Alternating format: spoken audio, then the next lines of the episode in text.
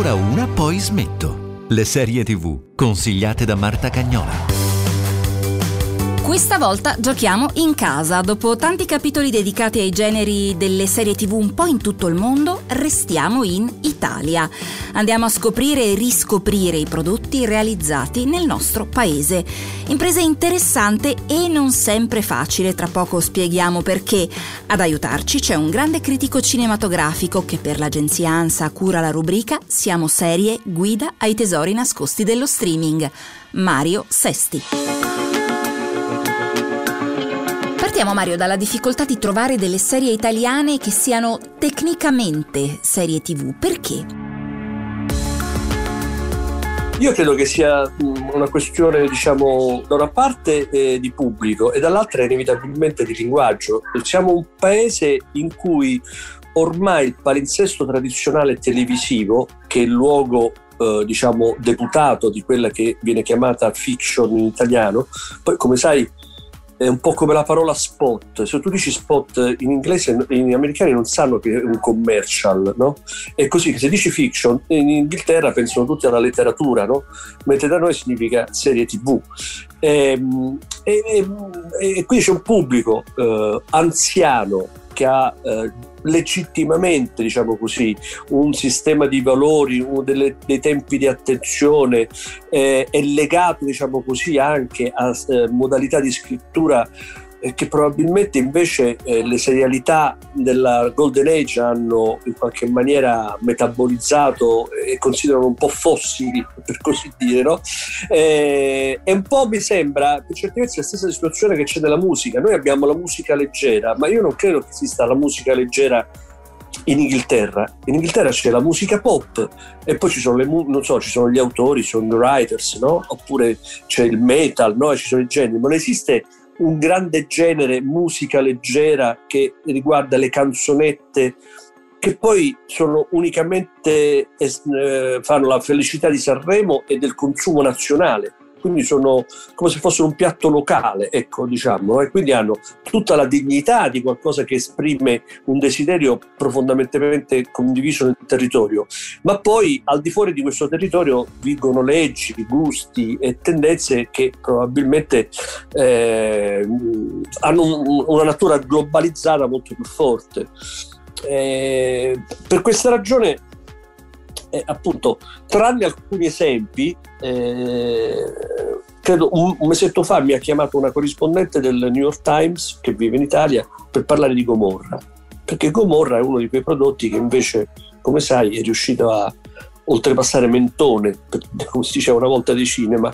No, oggi non ha senso dire questa cosa perché, come sai, lo spazio fisico non è più lo spazio in cui si vedono le robe, però appunto. Ehm, detto questo, eh, naturalmente eh, ci sono dei, delle, de, de, delle, punte, delle, delle, situazioni, degli autori, eh, tutti pazzi per amore, no? che è un'idea di, eh, di Cotroneo, di Ivan Cotroneo, che è stato un mio studente da sceneggiatore eh, quando io insegnavo al centro sperimentale. io so precisamente come è nato quel film, cioè, eh, credo che in parte, adesso non voglio assumermi, però quando io andavo al centro sperimentale gli portavo delle novità che avevo visto ai festival, no? E mi ricordo di Parole Parole di René, che è un film che nasce da questa convinzione profonda. Tutto ciò che è importante è stato già detto dalle canzonette, no?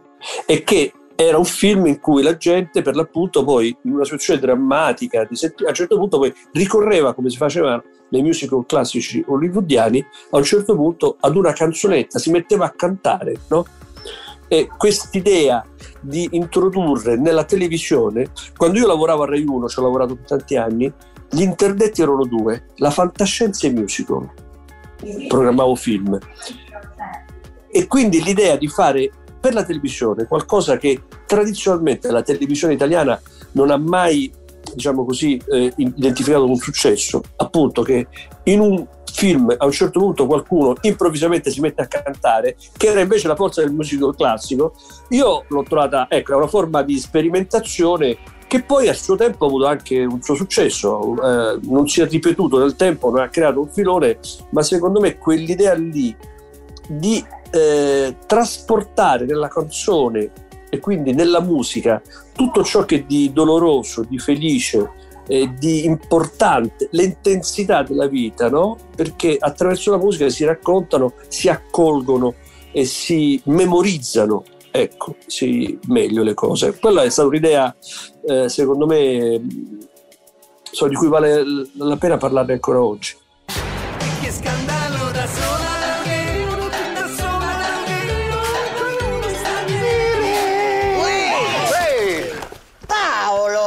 Che? Ma, ma, ma chi è sto straniero? La colpa è di Laura! Mia madre non lo deve sapere, non lo deve sapere, non lo deve sapere, non lo deve sapere.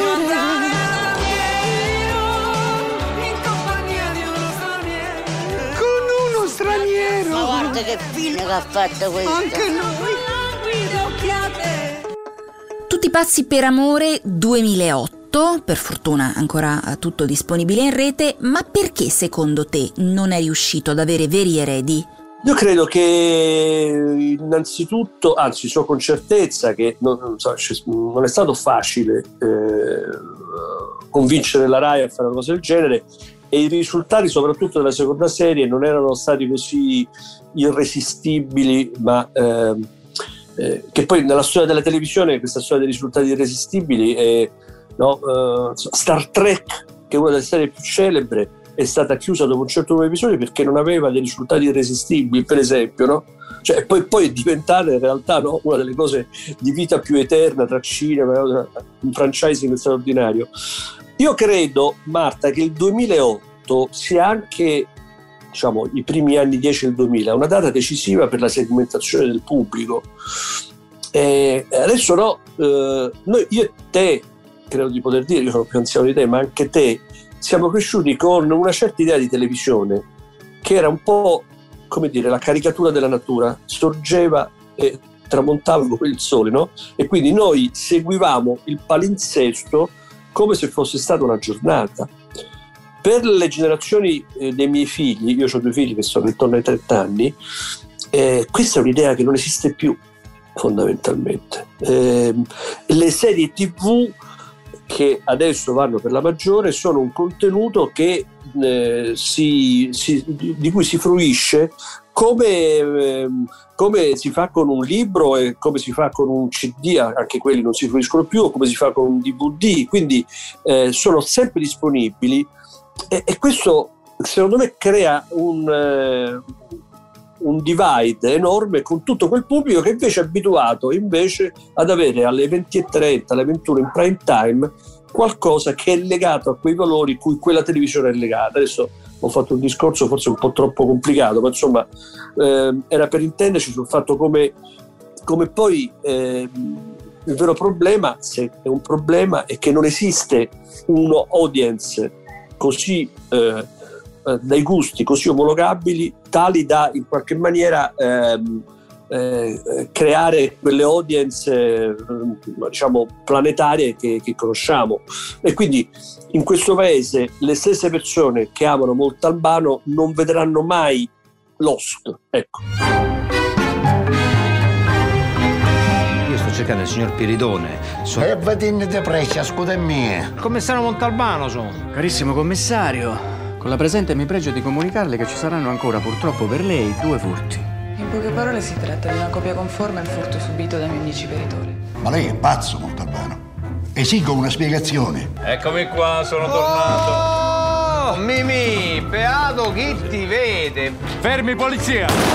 Ricettazione? Sì, sì, quella lì, dottore. È come uno che compra qualcosa sapendo che è stato rubato. Ah, come mio cugino è, che lui trova le cose prima che gli altri le perdono. No, quello è rubare. Hai citato Montalbano, grande successo in molti paesi, tanto che si era creato addirittura il turismo dei luoghi di Montalbano. Va sulle piattaforme di streaming per una fruizione globale e, questo che impressione ti fa? Cioè è una serie tv oppure come lo possiamo definire? Non so, io appunto eh, rientra in questo genere fiction eh, che ha innanzitutto una grammatica cinematografica molto scolastica, quindi vive semplice, fondamentalmente eh, di inquadrature molto semplici, eh, della dittatura del campo e controcampo, rispetta quell'idea che c'era una volta della televisione in, per cui tutto deve essere raccontato in maniera molto, eh, diciamo così, eh, esplicita e allo stesso tempo bisogna tener conto che le persone a casa possono mangiare, possono andare al bagno, eccetera. Una cosa che la Golden Age, Golden Age ha spazzato via completamente, però quando io ho iniziato a scrivere di cinema si diceva questo della televisione, no? Quindi è, un, è una cosa pensata per un mondo che esiste semplicemente per una certa età, secondo me. Poi è vero che, come dici tu, esistono dei fenomeni perché questo pubblico non esiste solo in Italia, c'è un pubblico di anziani, esiste in Giappone, esiste in Germania, esiste in Inghilterra, no? Ma eh, tu ti ricordi fenomeni tipo Derrick o la signora in giallo?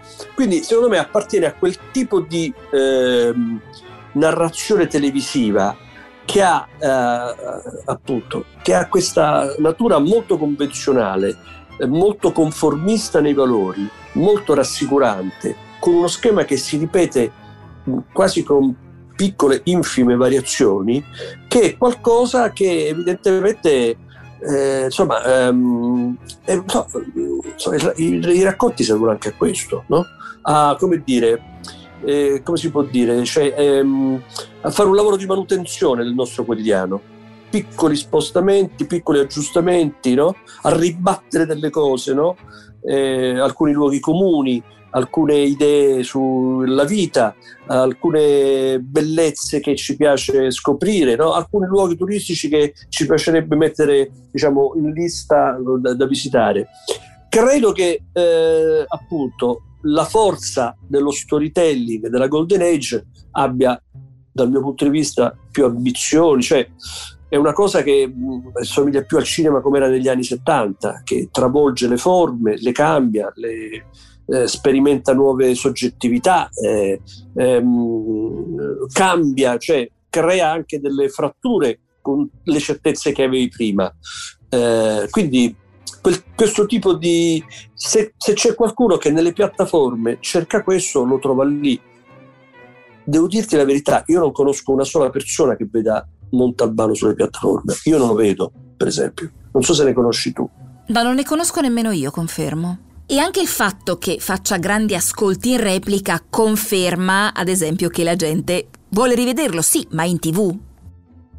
Esatto, esattamente. È come se gli streamers avessero, sentissero il bisogno in ogni territorio di avere qualcosa che comunque piace, no? È come i ristoranti che comunque mettono sempre un piatto tipo coi funghi e coi piselli, no? Poi non lo piglia nessuno, secondo me. Ah, bella questa. no? C'è sempre un piatto, no? alla cacciatora, no? una cosa, una cosa del genere. Hai citato il cinema degli anni 70. Uno dei cliché tipici è ah, quando in Italia c'era il grande cinema di genere famoso nel mondo. E altro cliché, siamo tornati a fare grande narrazione di genere con Gomorra e con Romanzo criminale. Con i film e con le serie, sei d'accordo con queste affermazioni? Ma sai, le, le, le banalità hanno a volte la grande virtù di contenere comunque un residuo di verità. Eh, io mi ricordo che a metà degli anni Ottanta feci una lunga intervista con Rulli e Petraglia e da loro per la prima volta che erano lavoravano allora appunto alle grandi serie su eh, l'ultima serie della Piovra eccetera e loro per, dalla, per la prima volta sentì da loro perché il fenomeno dell'estinzione dei generi era ancora diciamo caldo l'idea che per l'appunto la forza della serialità italiana era quella di aver recuperato in qualche modo il, la tradizione italiana di rinnovamento dei generi siamo quelli che abbiamo rinnovato il western, il western spaghetti, sono quelli che abbiamo, abbiamo inventato alcuni generi che non, non esistevano prima, non, cioè il peplum non esiste più, cioè l'abbiamo inventato noi, per non parlare della commedia italiana, eccetera. Quindi io credo che questo sia vero. Eh, per Gomorra, eh, secondo me, c'è un'operazione un pochino più raffinata, nel senso che in Gomorra c'è uno schema che è ancora più antico dei generi e che è quello del gangster film, cioè rise and fall, ascesa e caduta.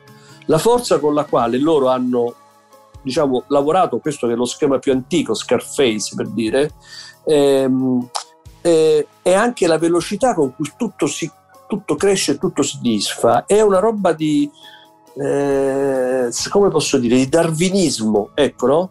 Cioè l'idea di far vedere le grandi eh, organizzazioni criminali, che poi è un'idea che stava già, eh, dice, credo, sin dall'inizio anche nel libro di Saviano, no? di vedere le organizzazioni criminali come delle organizzazioni, diciamo, di batteri, eh, che sono rapidissime a costruire, distruggono tutto ciò che hanno sotto, anche se non hanno alcun senso del futuro, no? Mm, distruggeranno gli organismi che poi distruggeranno loro. E questo senso di tragicità, de, questa del New York Times, questa giornalista dice: Ma insomma, è veramente pessimista. Sì, è veramente pessimista, no? Cioè, la forza di Gomorra è di essere di un pessimismo totale, no? Non c'è riscatto, non c'è neanche bellezza. I gangster film classici vivevano anche della eleganza stilizzata di alcuni gesti, no? Il modo di vestire, il modo di afferrare una pistola, di lanciare una monetina per aria, eh, la forma di un cappello, no? In Gomorra non c'è più neanche questo, c'è la pura energia vitale che a un certo punto contro una società che ti ignora così profondamente, no? In Gomorra non c'è la polizia, è scomparsa, cioè mm, non esiste. Tu quando te ne una ferita, umiliazione, morta a chiagnere, la mano che ci ha fatto male sempre la stessa. E sa bastano. Non ho fatto un pazzo da tempo per mi far pigliare o mi fa sparare. A questo momento voce dell'occhio, un cuore e arrabbiamento. E vi posso assicurare una cosa. Ci ripigliamo tutto quello che è nostro. Questa credo che sia un'idea ecco, che insomma, eh, rappresenti effettivamente una riforma radicale eh, della simbolica, del setting, come dicono i semiologi anche proprio generale di questo genere e che questo effettivamente abbia avuto un suo perché, per la ragione per la quale questa cosa qui poi è diventata interessante. Se vedi Top Boy, che è una bellissima serie criminale, eh, insomma, secondo me mm, è uno che lì hanno visto Gomorra per il tipo di... Eh, anche lì non c'è più la polizia, per esempio, c'è pochissimo, diciamo, no? Lì alla fine poi è una, è una questione di, appunto, eh, di, di, evoluzionismo, di, eh, di, di dinamiche animali, cioè non c'è più differenza tra ciò che è natura e ciò che è società. Eh, perché tutte e due in qualche maniera si compenetrano in questo mondo criminale che è totalizzante, non esiste un fuori, c'è solo un dentro. Nell'anno in cui usciva il film di Gomorra, Romanzo criminale che era stato un film tre anni prima, diventava serie, seguendo lo stesso destino, libro, film, serie. A quel punto Libano che non te sto più a seguire. Io dico stecca para per tutti, 20 milioni. E il resto lo reinvestimo. Lo reinvestimo in che? Progetto comune, una cosa in grande, droga, armi, azzardo. Poi si vede. Come la mafia in Sicilia. Come la camorra a Napoli. La Libanera, ma quello stiamo a Napoli. Stiamo a Roma. E quella se devo via a Bufalo. Quello è il progetto comune. Piamo se Roma. E piamo se l'amore, prima che lo faccia qualcun altro.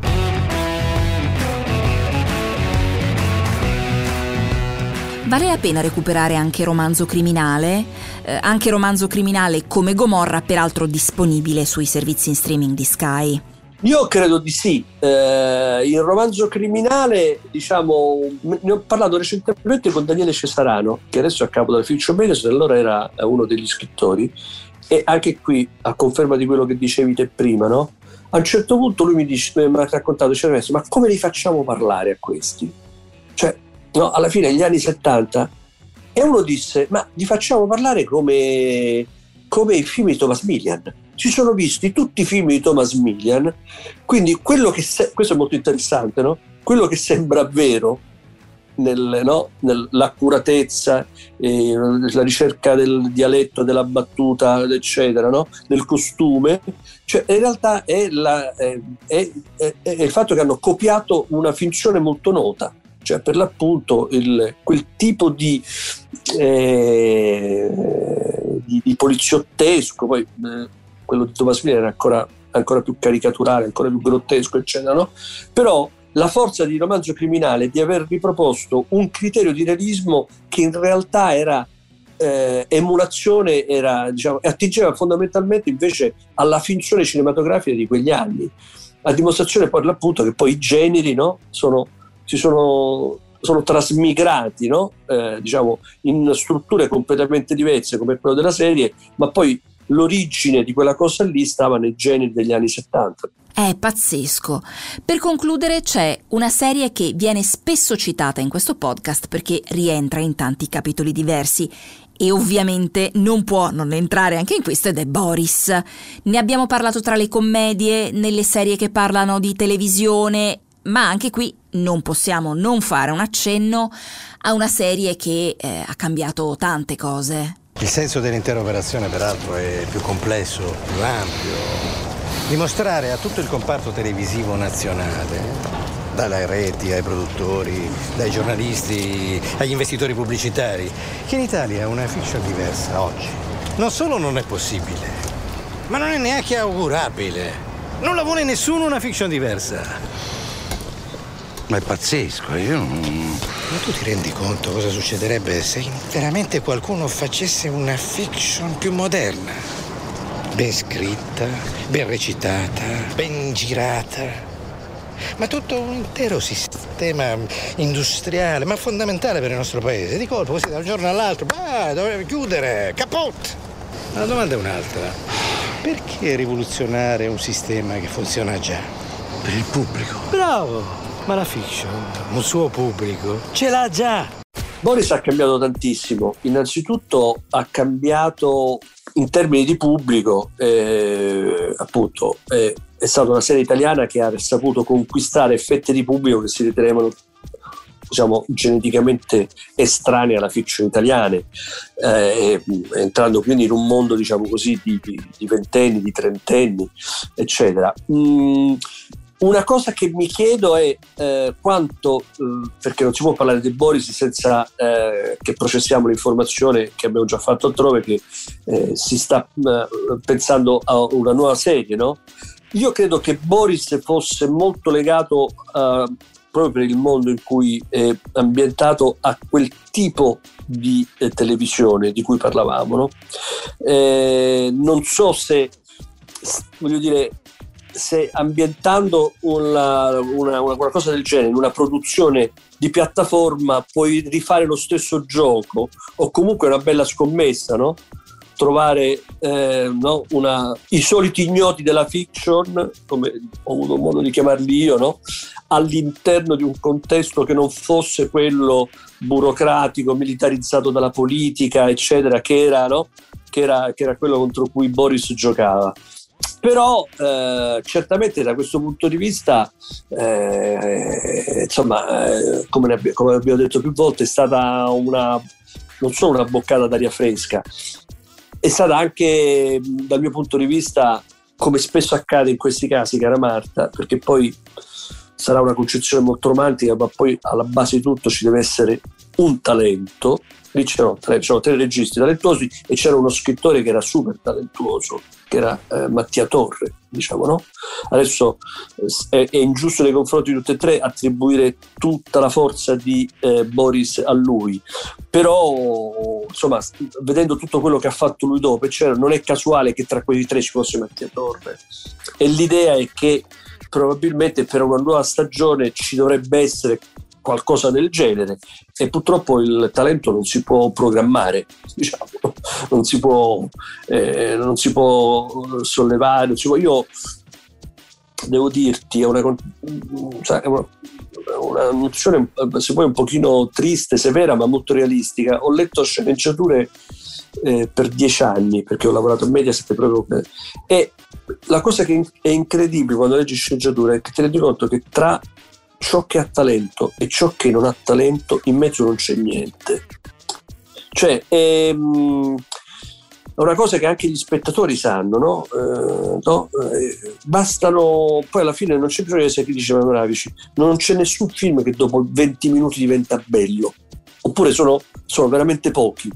e quei pochi ti dicono guarda che forse sto diventando bello, diciamo, no? ti, ti, danno qualche, ti danno qualche sospetto. No? In Boris c'è stato, come è accaduto per tanto cinema italiano del dopoguerra, l'incontro tra una situazione, un desiderio che andava raccontato e del talento, no? E questo incontro ha prodotto Boris.